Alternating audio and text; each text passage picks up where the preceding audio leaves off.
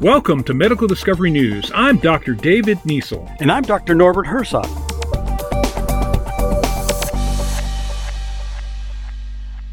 For years, scientists have been working with a large multi generational Colombian family to help understand Alzheimer's disease.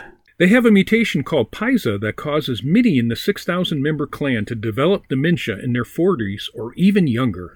But among them, one got a mild case of dementia at the later age of 67. When he died at 74 from pneumonia, the family donated his brain for study.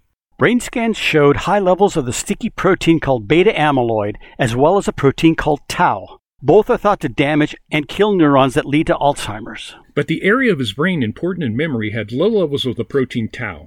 So his brain mirrored someone with severe dementia, and yet his disease progressed more slowly. The researchers found another mutation in a gene called reelin, which is linked to neurological diseases such as schizophrenia and autism spectrum disorder. Reelin encodes a protein important for brain cell function and had never been linked to dementia before. Mice with the same reelin mutation also had differences in tau modification that prevented its accumulation around neurons, just like in the man's brain. Because the man was more resistant to Alzheimer's despite the accumulation of beta amyloid plaques, these plaques may not play the role we thought.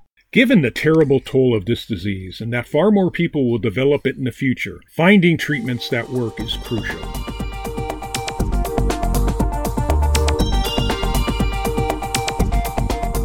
We are Doctors David Niesel and Norbert Herzog at UTMB and Quinnipiac University, where biomedical discoveries shape the future of medicine. For much more and our disclaimer, go to medicaldiscoverynews.com or subscribe to our podcast. Sign up for expanded print episodes at illuminascicom.com.